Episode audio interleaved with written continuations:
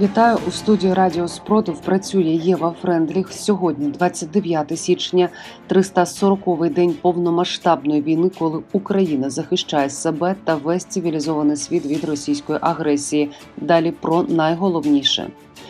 Протягом минулої доби російські окупанти завдали один ракетний та 32 авіаційних удари по Україні.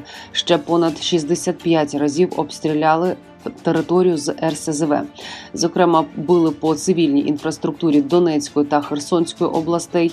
Є поранені та загиблі серед мирного населення.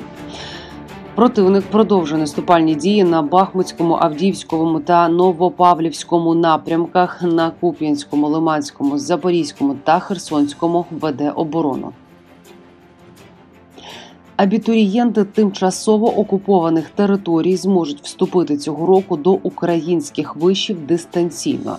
Школярі, які зареєстровані та перебувають на тимчасово окупованій території, зможуть вступити до них дистанційно без здачі національного мультипредметного тесту. Йдеться в повідомленні Мінінтеграції. У Маріуполі в ході активних бойових дій загинуло понад 30 медиків. За інформацією Маріупольської міської ради зараз відомо про 31 загиблого та 28 поранених співробітників медичної системи. Серед них лікарі, які під обстрілами надавали допомогу маріупольцям. Медики були нагороджені орденом за заслуги третього ступеня посмертно.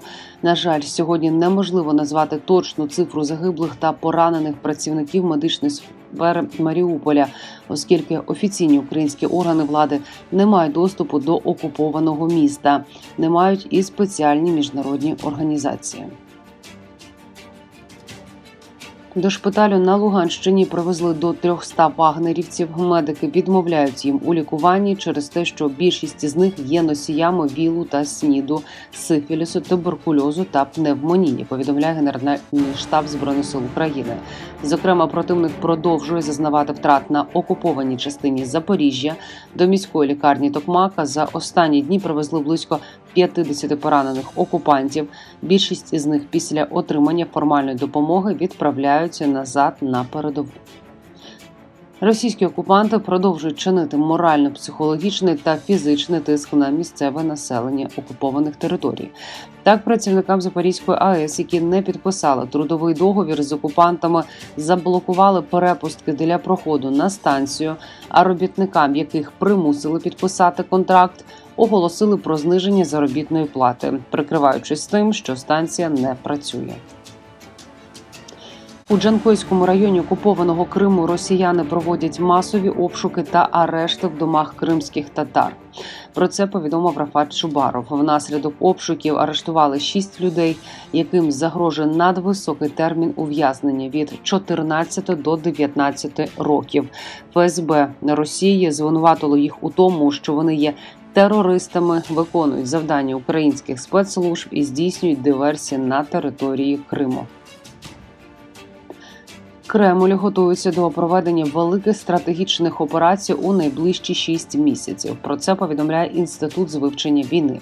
Нещодавні обмеження наземні атаки Росії у Запоріжжі можуть бути спрямовані на відволікання українських сил та створення умов для наступу в Луганській області. Вважають експерти ІСВ.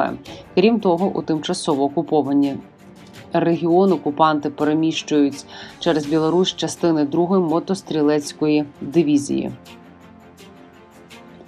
Володимир Зеленський вів дію санкцій проти 185 компаній та осіб, яких використовує Росія, щоб перевозити військову техніку та солдатів. Санкції проти них введено на 10 років і передбачають блокування активів, припинення торговельних операцій. Голова МЗС України Дмитро Кулеба розкритикував позицію міжнародного олімпійського комітету, який хоче допустити російських та білоруських спортсменів до змагань. Зусилля мог приховати російські військові злочини є свідченням того, наскільки олімпійські боги відійшли від реальності. МОК готовий топтати могили тисячі невинних людей, яких убили і вбивають росіяни. Написав Кулеба. У НАТО готові до прямої конфронтації з Росією, адже стратегічні цілі країни-агресора виходять за межі України, заявив голова військового комітету НАТО адмірал Роб Байєр. Тепер ми зіткнулися з загрозою, якою є Росія. Вона приходить до нас без запрошення в будь-який момент, так що ми повинні бути на поготові, сказав Байєр. Новообраний президент Чехії Петр Павел та президентка Словаччини Зузана Чапутова планують спільний візит в Україну. Словацьке видання Правда про це повідомило. Журналісти повідомляють, що вже сьогодні Павел зателефонує до президента України Володимира Зеленського і обговорить майбутню зустріч. Іспанія відправить танки Леопард 2 вже навесні, заявила міністр оборони Маргарита Роблес.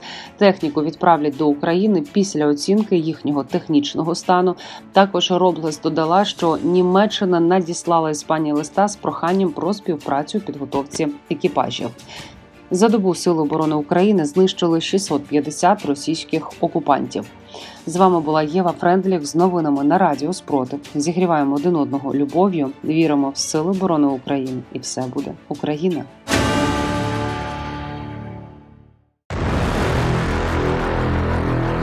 Радіо Спротив.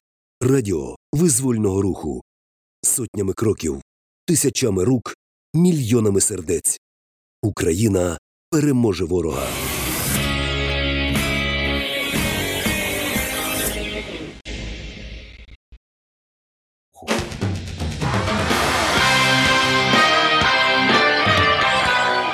Радіо Спротив. Радіо визвольного руху.